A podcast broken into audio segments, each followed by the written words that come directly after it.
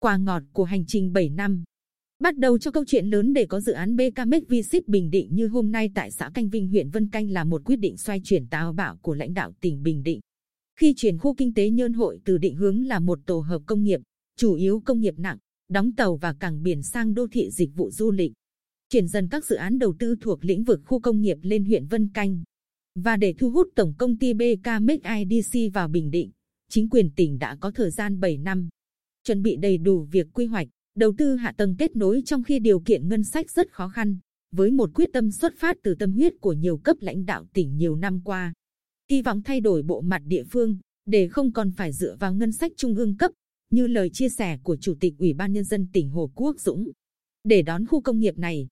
Bình Định đã mở con đường lớn phía tây tỉnh DT638 dài gần 14 km,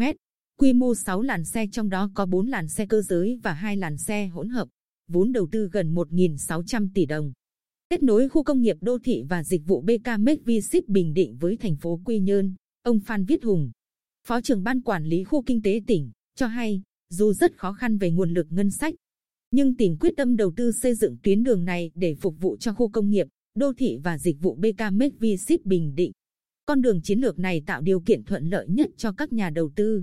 Chủ tịch Ủy ban Nhân dân tỉnh Hồ Quốc Dũng bày tỏ, sau 7 năm theo đuổi dự án, chúng ta đã thành công. Bây giờ Quy Nhơn Bình Định đã trở thành điểm đến hấp dẫn của các nhà đầu tư lớn. Dự án này sẽ tạo đà tăng trưởng rất tốt về sản xuất công nghiệp, góp phần tạo bước đột phá mới cho phát triển kinh tế xã hội của tỉnh, mở rộng không gian phát triển đô thị cho thành phố Quy Nhơn.